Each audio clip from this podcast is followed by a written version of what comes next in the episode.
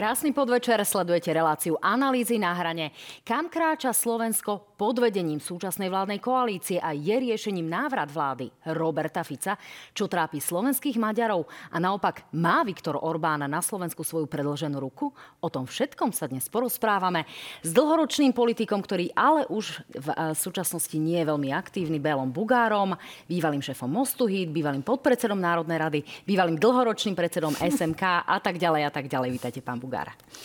Dobrý deň, dobrý podvečer prajem. To bývalé, to trošku mi pije krv, ale čo už? Trošku som vás asi zmiatla. Dámy a páni, ešte posledná informácia. Všetky informácie o našej relácie nájdete na stránke Noviny.sk, Noviny plus.sk na našom Facebooku, Instagrame a aj v podcastoch. Budeme radi, keď ich budete sledovať. Takže, pán Mugar, ja sa vrátim tak trošku k tomu dôchodcovi. Mm.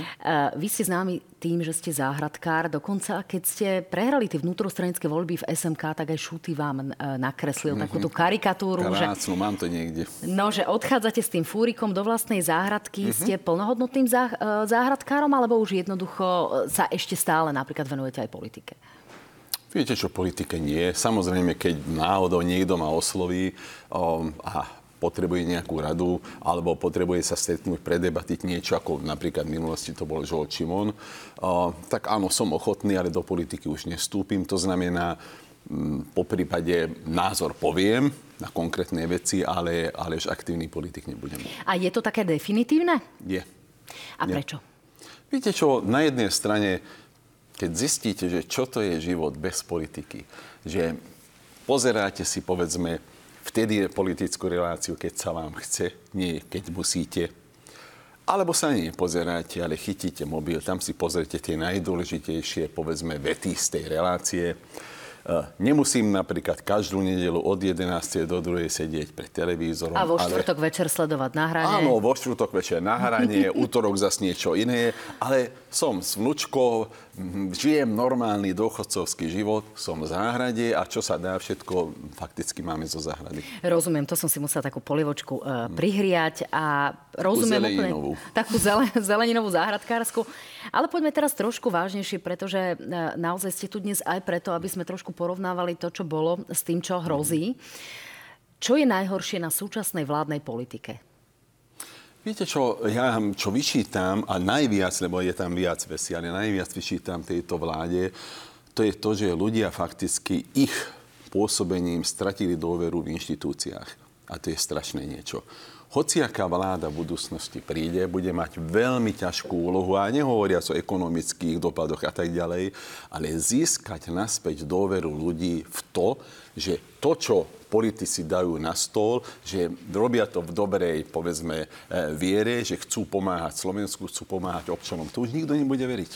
Teraz hovoríte inštitúcie. Máte asi na mysli, že vládu a Národnú radu? A nie, alebo ne. aj celkovo štát ako taký a, a povedzme štát. ministerstva, súdy a tak ďalej? Celkovo štát, však pozrite sa, ja som to včera vytiahol nerad to robím, ale znovu ten príklad. Ako vy môžete veriť napríklad, povedzme, ministerstvu životného prostredia, keď, keď rieka Slaná pomaličky je, nie že pomaličky je mŕtvá, on radšej teda ako minister cestuje po celom svete a ešte si dovolí povedať, že medveď je bilinožravec. Nech sa páči. Nech ide za medveďom, nech ho potlapká, že naďalej žier tú trávu a potom sa bude čudovať, že čo dostane od medveďa. Lebo medveď si pochutná aj na ľudskom mese.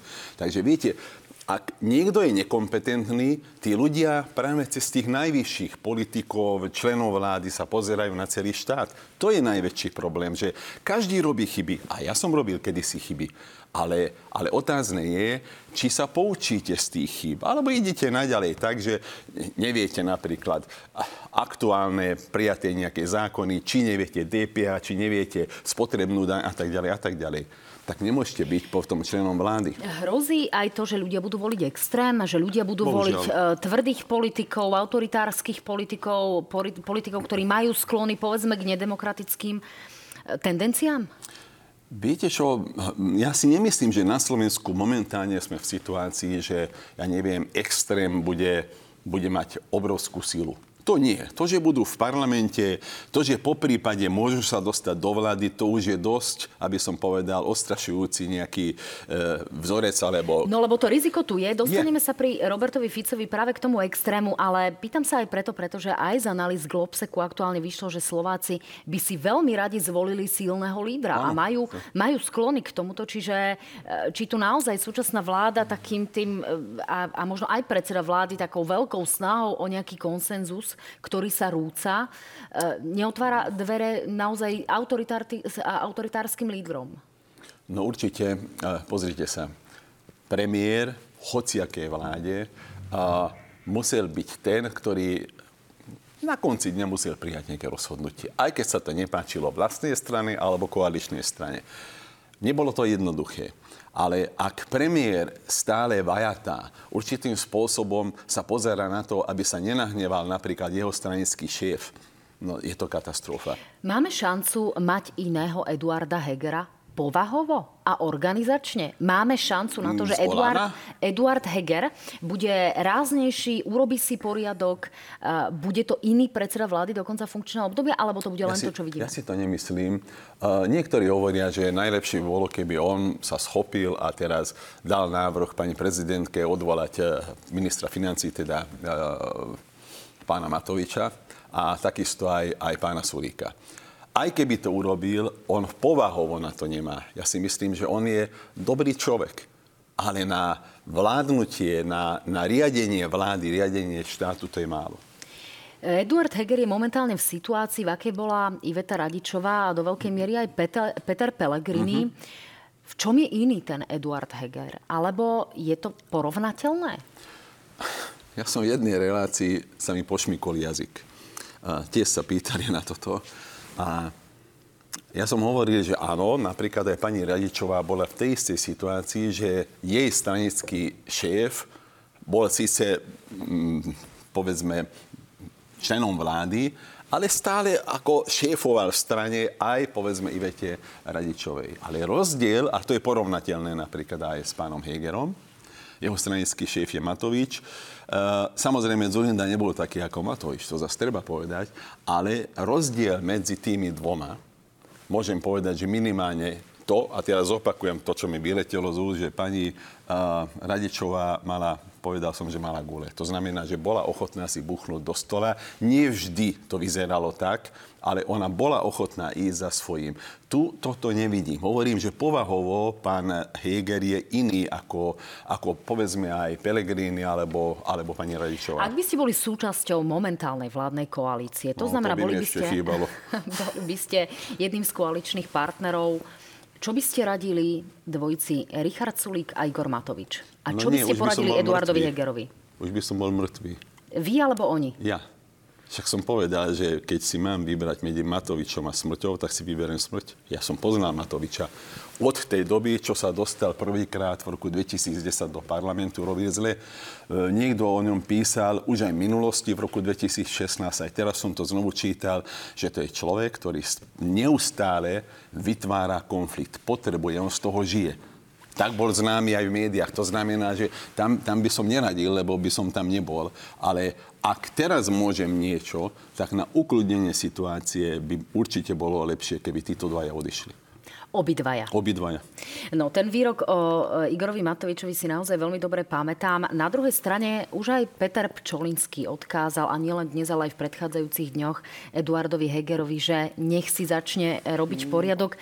Vy očakávate, že sa niečo zmení, alebo naozaj aj celkovým tým nastavením, aj tým, že títo dvaja páni sa zatiaľ naozaj nikam nechystajú, e, tak sa nič nezmení? By som bol veľmi príjemne prekvapený, keby uh pán premiér buchol do stola a mi povedal, že chlapci, konec, už to trpieť nebudem, celé Slovensko trpí, lebo neustále hádky, nič iné však. Možno, že aj pripravujú niečo, ale namiesto toho, aby o konkrétnych odborných veciach informovali, informujú stále o, o nejakých napätiach, o nejakej hádke. No aktuálne e, vody slovenskej politiky rozčeril včerajší výrok Igora Matoviča, tak nech sa mm. páči, pustíme si ho. Urobili ste som na jednoducho Žida 21. storočia. To je ako Židia počas nacistického Nemecka boli za všetko viny, lebo jednoducho Hitler ukázal na nich prstom, tak mnohí ľudia na Slovensku chceli urobiť niekoho, kto bude za všetko viny. Či počas koronakrízy, alebo neskôr. A podarilo sa to mnohým z vás. Igor Matovič hovorí tieto slova v zápäti potom, ako e, prakticky rokoval napríklad s politikmi LSNS, aby podporil, podporili jeho balíček. Um, relativizuje Igor Matovič aj, povedzme, tie rizika, ktoré pramenia z účasti extremistických politikov v našej politike? Ja si ho pamätám, keď veľmi tvrdo bojoval a dokonca kričal v parlamente vtedy, keď náhodou za niečo, čo sme ani nepotrebovali, ale za niečo hlasovali, povedzme, aj z SNS Kotlebovci. A teraz zrazu on ich oslovuje, on s nimi rokuje. Viete, ale najhoršie na tom, teraz čo sme počuli, je, je to, že on fakticky relativizuje ten pogrom proti Židom to nebolo o tom, že Hitler takto ukázal kvôli tomu, že majú iný názor a tak ďalej. Kvôli tomu, že boli Židia. Preto ich chcel vyhubiť a, a porovnávať jeho problémy, ktoré, za ktoré on sám môže porovnávať uh, s pogromom uh, uh, jednej národnej, národnostnej skupiny, ja si myslím, že to je nepriateľné. Jedna vec je toto obrovské riziko, voči ktorému sa už naozaj mnohé aj um, zainteresované inštitúcie ohradili. Druhá vec je, pomáha tento martýrsky syndrom v očiach voliča? Ja si myslím, že nie. Určite sú voliči, teda voliči Olano, e, ktorým je absolútne jedno, čo bude robiť Igor Matovič.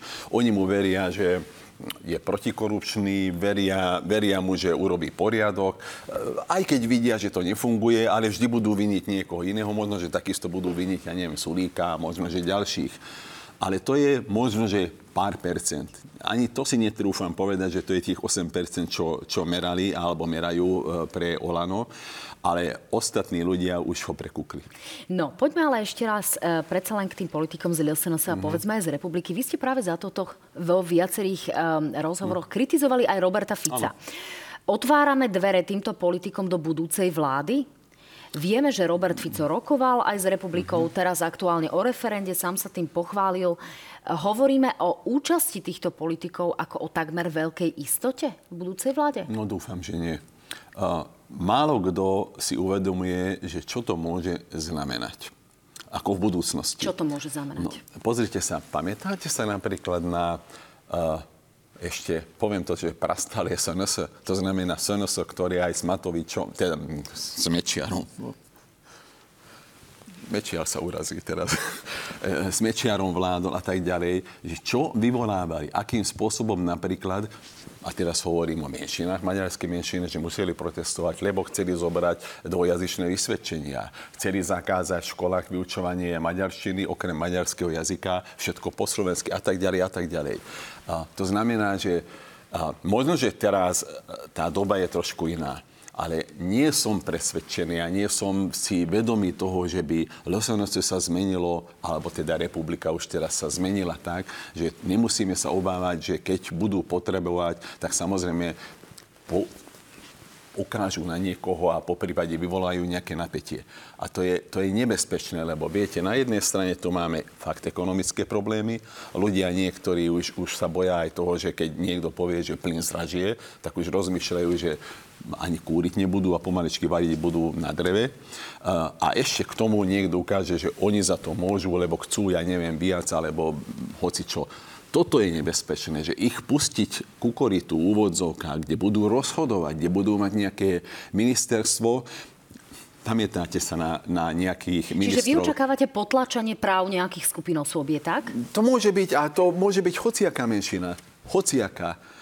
A samozrejme to nemusí byť ani menšina. To môže byť aj, aj skupina, povedzme... Novinárov. Novinárov, liberálne rozmýšľajúcich ľudí a tak ďalej a tak ďalej. Tak. Bratislavská kaviareň, no. pamätajte sa kedysi. Dúfam, uh, dúfam, že to nezistíme. Dúfam. Uh, myslím teraz osobne. Na druhej strane uh, Igor Matovič, ale predovšetkým Eduard Heger opakovane hovoria o tom, že mali by sme sa zastaviť, čo sa týka konfliktov vo vládnej koalícii, pretože chceme brániť nástupu Roberta Fica a aby sa sem nevrátilo to zlo, ktoré tu bolo. To sú vlastne slova eh, Eduarda Hegera. To znamená, aj premiér, aj eh, šéf Olano stále akcentujú to, že vlastne nechcú návrat mafie. Keď sa teraz pozriete na to, e, čo sa vyšetruje, akí ľudia sa ocitajú vo väzbe, čo sa mm-hmm. dozvedáme, e, čo tu vlastne fungovalo, vy ste o tom mali nejaký prehľad? Vy ste o tom vedeli? Vládla tu mafia?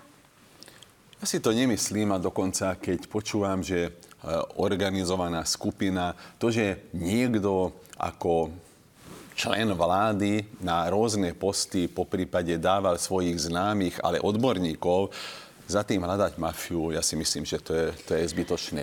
Ak ale Samozrejme, orgány činné v trestnom konaní dokážu, že to fungovalo ako organizovaná skupina, potom samozrejme treba prísne tresty. V tom Len... uznesení je zločinecká skupina. Mm, áno. No, uznesenie má 108 strán a hovorí sa tam naozaj o viacerých veciach a mimo iného, že teda fungovala akási paralelná uh, okay, skupina. Len zatiaľ nemáme uh, rozhodnutie súdu súd rozhoduje. A už ten ortiel, či pani Remišová to Pexeso, alebo aj Matovič, ten ortiel už vyniesli politici. A to je katastrofa. Politik nemôže byť v jednej osobe aj vyšetrovateľom, aj prokurátorom, ešte k tomu aj súdcom. V žiadnom prípade. Tomu rozumiem. Vy ste mali ale nejakú nejaký pocit prítomnosti Norberta Bedora pri rozhodovaní o rôznych veciach? Nie.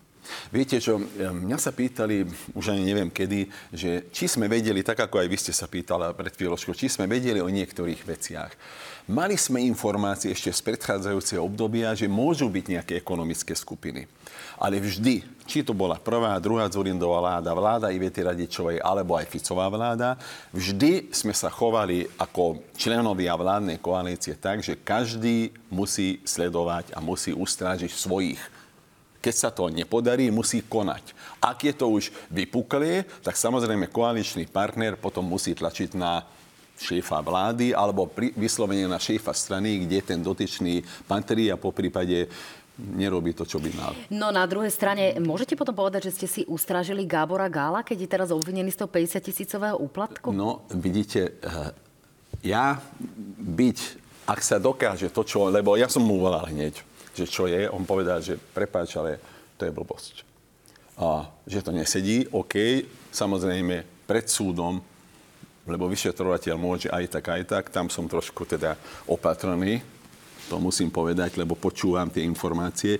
Takže pred súdom, ak dokáže, že to tak nie je, ja na jeho mieste by som dal takú žalobu, že z toho, prepáčte, sa pokakajú všetci. Lebo toto je normálne, že u nás minimálne od roku 2020 stačí poukázať na niekoho a ten už je vinný. O vine nerozhoduje nik iný, len súd. Treba to dokázať. To a je súd... jedna vec. Dru- no. druhá rovina toho celého je, že súd nestihne rozhodnúť napríklad v prípade, že je uplatnený paragraf 363. Áno, to, to je, je niečo iné. Ale nepredpokladám, že v prípade Gábora Gála, že by, povedzme, generálny prokurátor uplatnil práve ten paragraf 363. Na druhej strane e, tie e, výhrady voči Gáborovi Gálovi tu prezentovala v minulosti napríklad súčasná ministerka spravodlivosti pani Kolíková. E, čiže nejaké tie výhrady neboli opodstatnené a okrem iného, ako vnímate samotnú pani ministerku Kolíkovú a jej fungovanie? Hlásite sa k nej z tohto pohľadu? Viete čo, výhrady samozrejme, každý, kto robí, robí aj chyby. To znamená, že ona mohla mať výhrady v poriadku. Ale však nakoniec ešte tam ostala po, po pani ministerke Žitňanskej, až potom neskôršie odišla. To znamená, že neodišla hneď keď už teda. Áno, a... len pre to, aby no. divák vedel, tak naozaj hovoríme o tom období, keď zavraždili Jana Kuciaka a potom vlastne Lucia Žitňanská prestala byť ministerkou. Áno. Takže len pre, áno, áno, áno. pre e, dostatočné doplnenie informácií, nech sa páči, pokračujte. To znamená, že, že e, konkrétne výhrady si nepamätám, ale mohla mať na niektoré veci samozrejme iný názor a takto je to absolútne v poriadku. O tom je vždy kolektív. Vždy rozhodne ten dotyčný šéf rezortu, teda minister, ale ten kolektív, alebo v tom kolektíve môže byť x názorov. A samozrejme, ak je ten šéf rezortu dostatočne zbehlý, tak zoberie aj iný názor. Neviem, ako to bolo v tomto prípade. Bohužiaľ, teraz to vnímam tak, že pani ministerka aj vzhľadom k tomu, akí sú koaliční partnery, viac cúva To, to je aj reforma súdnictva, to sú aj rôzne iné veci. Škoda. Čiže mala byť odvážnejšia? Ja si myslím, že ono tak je otázne, či by jej to prešlo, pretože predovšetkým Boris mm. Kolár naozaj významným spôsobom protestoval proti tým eh, jej opatreniam. Ja sa ale stále, teda opakovane sa pristavím teda pri tej vražde Jana Kuciaka. Mm. Ako politik, urobili by ste niečo inak? Áno. Rozhodli by ste sa nejako inak? Určite. Viete čo, na jednej strane ja viem, že ako reagovali, uh, povedzme, smerácia a konkrétneho človeka by som mohol vymenovať, e, teda e, po mene e, fakticky povedať, kto to bol a vysoko postavený, keď sa dozvedel, že došlo tej vražde, že Bože, kto nám to urobil. Každý vedel, že toto môže škodiť len vládnej koalícii. Povedal sme... to Robert Fico? Nie. Rozumiem, ale opýtať som sa musela. Nie, o, o niečo nižšie. O niečo nižšie. Tak to ešte mohol byť Robert Kaliňák. Poďme ďalej.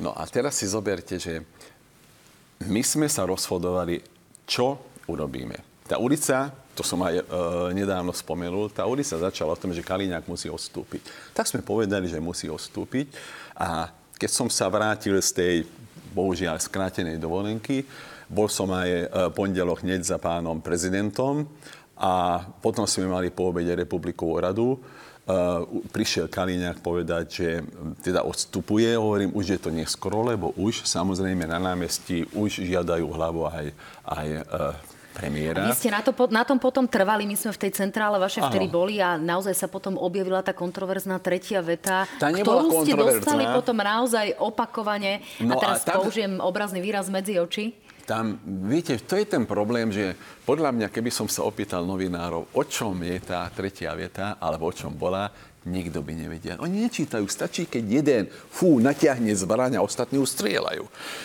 Takže, a čo by som urobil ináč? My keď sme sa vrátili, išli sme samozrejme za, za uh, pánom premiérom Ficom, sme povedali, že aj Kaliňák, aj on musia odísť, alebo potom budú predčasné voľby, lebo, teda predčasné voľby, a, alebo vystúpime. Keď sme sa vrátili, zrazu sme zistili, že väčšina členov republikovej rady začala rozmýšľať, že ešte máme dva roky, sú rozbehnuté projekty starostovia a tak ďalej. A teraz čo? A tie projekty padnú? Takže nakoniec to bolo tak, že však vydržme tie dva roky a, a možno, že ľudia si uvedomia, že to, čo sme akože prijali sme niektoré zákony, e, očistili, začali sme teda očistu e, spravodlivosti, keď už teda ale, ale nebol to tak trošku ale, politický oportunizmus? Nebol. nebol. Teda aspoň si myslím, že nie. Tá chyba bola jedne tá, že dobre, Republiková rada takto sa chcela rozhodnúť, just vystúpime.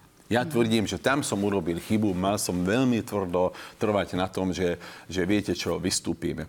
A to nie je preto, že by sme boli nejakým spôsobom spoluvinní tej vražde. To, to, keď niekto bude trvať, tak viem, na koho sa mám obrátiť. Už nie som politik, už nemôžu hoci čo len tak hovoriť. Ale tam tá chyba fakt bola tá, že mali sme vystúpiť, len sme uverili napríklad aj starostom, že však my všade budeme hovoriť, že tie dva roky sú aj o tom, že na jednej strane sa ukludnila situácia, na druhej strane dobehli projekty, však vám to vrátime, nikto nevráti. Dostali sme 2% niečo.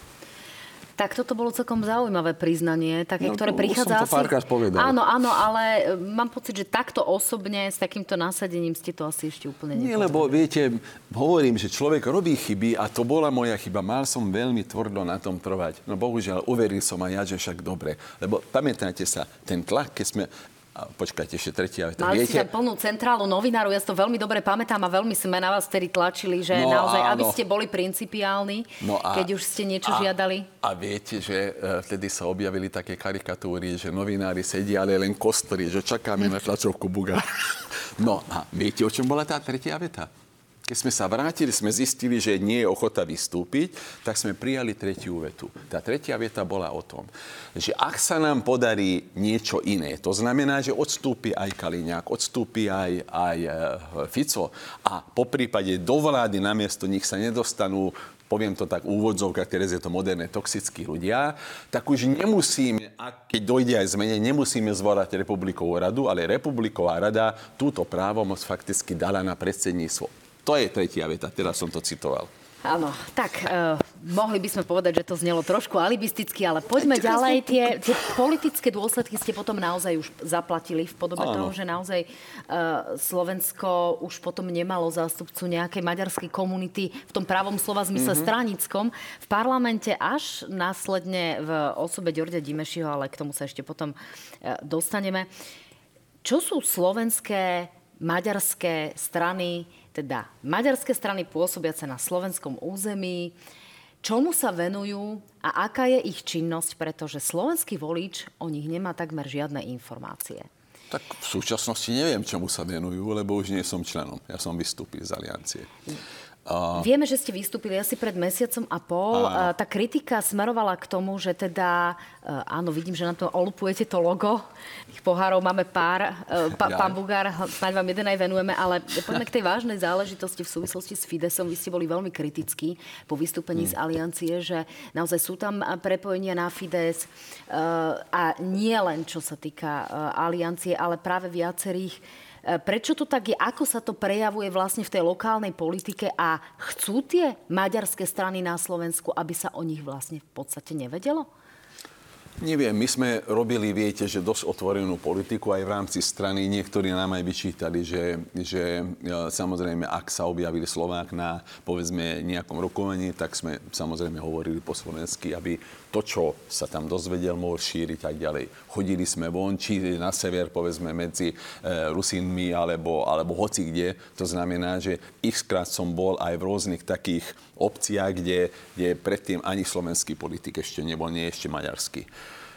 Títo neviem, čo všetko robia, moc nepočuť, sem tam niečo. Viem, že mostiaci bývalí, ktorí sú v, tom, v tej platforme mostiackej v rámci aliancie, že chodia na, na rôzne stretnutia, ale nejak o, o nich nepočuť.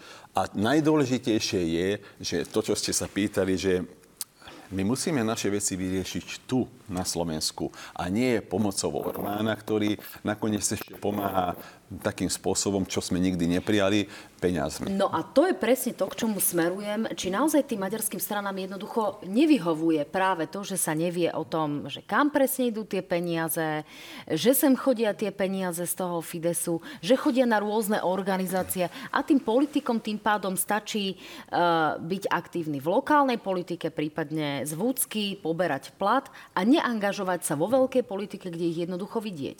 Nie je to tak? Ja sa čudujem, lebo toto je presná analýza.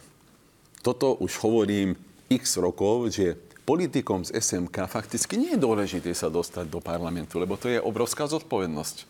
Tam každé rozhodnutie samozrejme médiá vidia a kritizujú po prípade. Ale stačí získať nad 3% tým pádom máte od štátu nejaké peniaze na Ktoré nie sú malé, to áno, úprimný. Áno, a okrem toho, samozrejme, väčšina z nich je na lokálnej alebo vúckarskej úrovni, kde napríklad vo Vúcke dostanete mesačne 800 eur, v tých v dedinách samozrejme ako miestny poslanec zostanete menej. 150, 200 podľa toho kde, niekde aj 400. A okrem toho, samozrejme sú to rôzne nadácie, ktoré sú pumpované peniazmi z Maďarska. No a cez tie nadácie tiež je možné nejakým spôsobom zabezpečiť pre pár ľudí veľmi dobrý plat, plus ešte rozdávať svojim, poviem to tak, priazneným dušiam toto skriví, eh, ja si myslím, že eh, to vnímanie, prečo politika by mala byť eh, hlavne zodpovedná v mieste, kde tí politici bývajú. A okrem toho, čo je ešte horšie, maďarská vláda cez rôzne projekty dotuje také médiá, ktoré fakticky píšu to, čo oni chcú. No a to je presne tá otázka, ktorej smerujem, že čo za to mohol by sa pýtať Viktor Orbán. Čiže v prípade e, nejakých e, médií, ktoré môžu byť lokajom, v tomto zmysle Viktora Orbána je to nejaká podpora a krivenie tej pravdy. Na druhej strane, čo sa týka podpory inštitúcií, ktoré fungujú na južnom Slovensku, ako sa to pretavuje potom do nejakej podpory Viktora Orbána. Čiže úplne jednoducho, čo z toho Viktor Orbán má? Tu momentálne ani nie moc, minimálne tie názory. To znamená, že napríklad keď, keď vypukla tá vojna na Ukrajine, tak eh, Viktor Orbán bol veľmi otvorený, teda veľmi eh, by som povedal, opatrný, aby otvorene povedal, že to je vojna, že agresor je Rusko a tak ďalej. A tu napríklad predseda aliancie tiež podobne. Fakticky z neho dostať to, že e, odsudzujeme Rusko, lebo, lebo napadlo Ukrajinu, e, bolo veľmi ťažké zo začiatku. Takže minimálne takéto verbálne nejaké, dá sa povedať, pomoci sa môže dočkať Orbán, to znamená e, cez médiá nejak sa pripojiť k jeho názoru. Ale čo sa týka ostatných krajín, kde dvojité štátne občianstvo funguje, tam dostáva aj hlasy. Tak to je trošku iná situácia, presne tak. E, na druhej strane vieme, že napríklad taký Ďordi Meši v svojom facebookovom statuse napísal po jednom bruselskom samite, že premiér Heger si bral príklad od Viktora Orbána. Ale Viktora Orbána pravidelne chváli napríklad taký Robert Fico. Prečo to tak je? Viete prečo? Lebo Orbán je, poviem to tak, strojca vládnutia. On vie vládnuť on je človek, ktorý dokonca ovládol aj médiá. Teda nie on konkrétne, ale v okolí jeho ľudia. A zmenil tak volebný zákon, že fakticky to vyhovuje práve najsilnejšej strane. Najsilnejšia strana momentálne ešte dlhodobo bude Fides. A, a toto vidia ľudia, ktorí, ktorí možno, že demokraciu považujú za také nutné zlo. To je aj v prípade Dimešiho.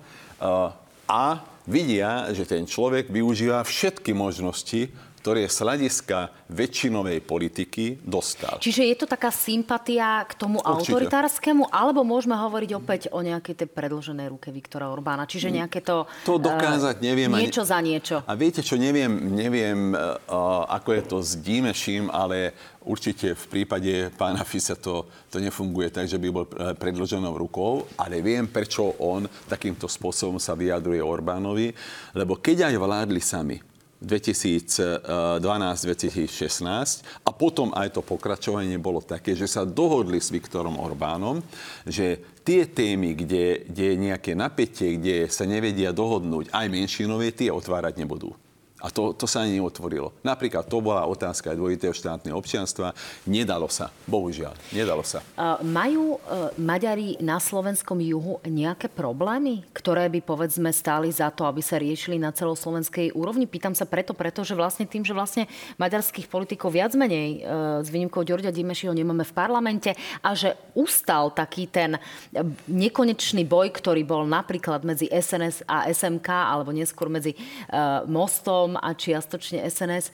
Toto už nepočúvame, ale tým pádom nevieme ani o tých problémoch, možno, že ktoré sú na juhu. Čiže sú tam nejaké problémy, alebo tam nie sú žiadne? Pani reaktorka, mne asi vypadli nejaké roky, lebo medzi Mostom a SNS nebol nejaký veľký problém. Dokonca sme spolu vládli a dokonca práve v tej vláde sme dosiahli teda smer SNS a Most Híd. Ano, sme dosiahli také, najviac tam... menšinových, e, dá sa povedať, zákonov. Boli malé škriepky, hlavne na začiatku Obo. skôr sa týkali ale iných záležitostí, ale je no, pravda, ale že v každej vláde to máte. Len o tom neinformujeme. To, na čo? To naozaj, tak e, boli veci, ktoré sme, e, o ktorých sme museli informovať naozaj, keď odmietol prísť Andrej Danko na rokovanie vlády a podobne. Naposledy Vtedy sme to No dobre, ale to nie kvôli mostu.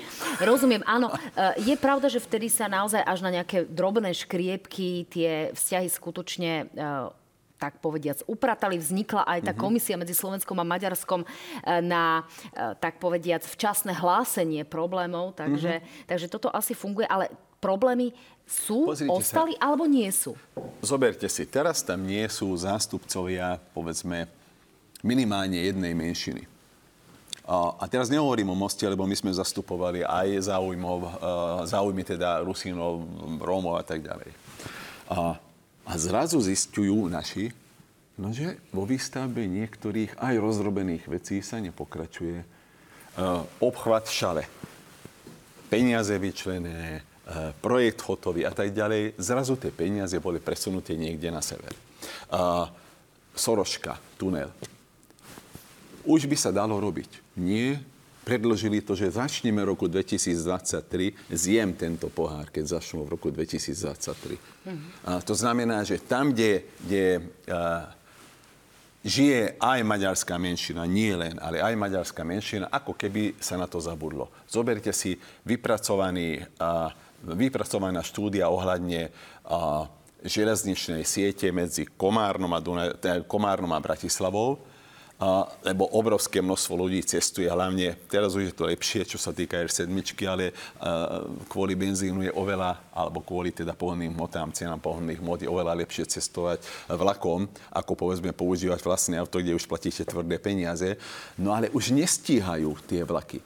No namiesto toho z ministerstva vyšla informácia, že momentálne sa s tým nezaoberáme, máme iné dôležitejšie problémy.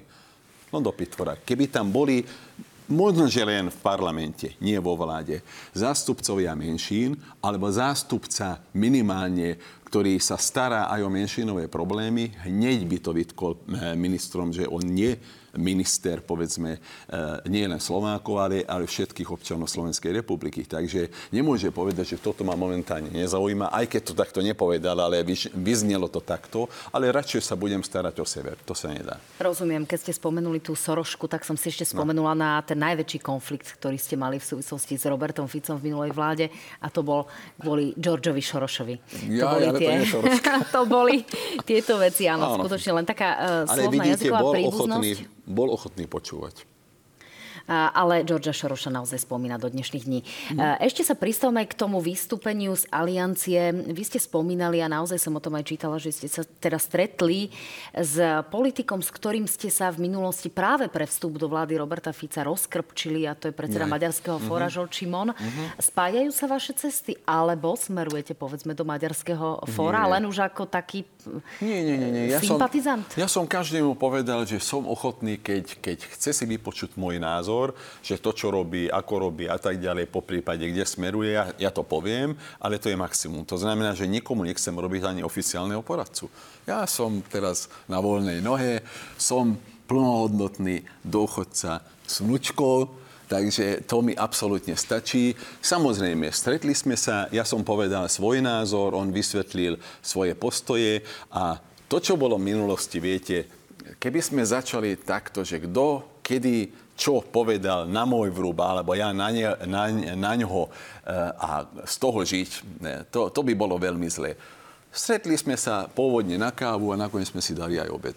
No. no, e, ešte mi povedzte k maďarským opatreniam vo vzťahu k spotrebiteľom, vo vzťahu k mhm. zdražovaniu. Mm-hmm. Mali by sme mm-hmm. sa niečím inšpirovať? Ja sa ináč čudujem tým, ktorí, ktorí tu vyťahujú napríklad e, dúhovú zástavu a neviem čo všetko, že prečo sa nestarajú o takéto veci. Máme možnosti znížiť DPH alebo spotrebnú daň a tak ďalej. Máme možnosť rokovať aj so zástupcami uh, Slovnaftu a povedať, že áno, znížime, ale chceme, aby ste aj vy nejak prispeli. Ale, ale viete, Maďarsku už to dva mesiace, alebo koľko trvá, že zastropovali uh, ceny pohonných mód. Už dokonca museli v úvodzovkách vykázať aj, aj turistov benzínových. Áno, odstropovali ich pre nás? No však áno, pre nás odstropovali a my zatiaľ nič nerobíme, skúmame. No ja som z toho jeleň. Budeme to skúmať možno, že ešte rok. Tak, uvidíme. Posledná otázka. Pani prezidentka Zuzana Čaputová. Čo s ňou? Ako vnímate jej fungovanie, jej pôsobenie? Viete ju pochváliť, alebo ju viete skôr pokritizovať? Neviem, kedy to bolo presne, ale ona v zahraničí sa dostala medzi 100 najvplyvnejších osôb alebo žien, ne, nepamätám si. podľa rebríčka Forbes? Áno, áno, áno. A vtedy som povedal, že výborne, to je dobrá správa, len tento vplyv by mala využívať aj tu na Slovensku. Ako? No napríklad smerom na vládu. A vyzerá to tak, nie preto, že som to povedal, vyzerá to tak, že v niektorých veciach už, už pochopila, že ona vždy musí byť na strane zákonnosti. Ak je potrebné, lebo nás kritizovali, nechcem teraz klamať, nepamätám si presne, ale myslím, že 17 alebo do 20 sme použili skrátené legislatívne konanie. No táto vláda pomalečky prijíma všetko len skráteným legislatívnym Je konaním. pravdou, že niektoré veci naozaj boli prijímané ako e, súčasť covidových opatrení okay. a podobne, ale nebolo to ich tak veľa. Takže toto by mala byť, tuto by mala byť prezidentka ráznejšia, tvrdšia? Aj tu. Aj tu a napríklad aj, však e, dokonca už, už to aj spomenula v tej e, svojej výročnej správe, že vláda by sa mala viac starať o, dá sa povedať, o občanov, hlavne o ich sociálne a ekonomické zabezpečenie. E, len musí byť ešte ráznejšia, aby bolo vidieť, že je jedna inštitúcia, ktorá síce nemá veľké právomoci, ale minimálne, čo sa týka, povedzme, mediálneho výstupu, tam je dosilná. A úplne posledná otázka. Volajú vás do prezidentských volieb? Mňa? Dostali ste nejakú ponuku? Nie. To by mi ešte chýbalo. Stačilo raz. Dvakrát do tej istej rieky nestúpite. Ale zase platí nikdy, nehovor nikdy. Tak, ďakujem pekne, pán Bugár. Ďakujem aj ja za možnosť. Tak, dovidenia, majte sa fajn aj v súkromnom, aj v možno budúcom politickom živote, o ktorom mm-hmm. nechcete hovoriť. Pani. Želám veľa šťastia. Dámy a páni, som veľmi rada, že ste nás dnes počúvali, že ste nás možno sledovali. Uvidíme sa vo štvrtok v relácii na hrane. Majte sa fajn.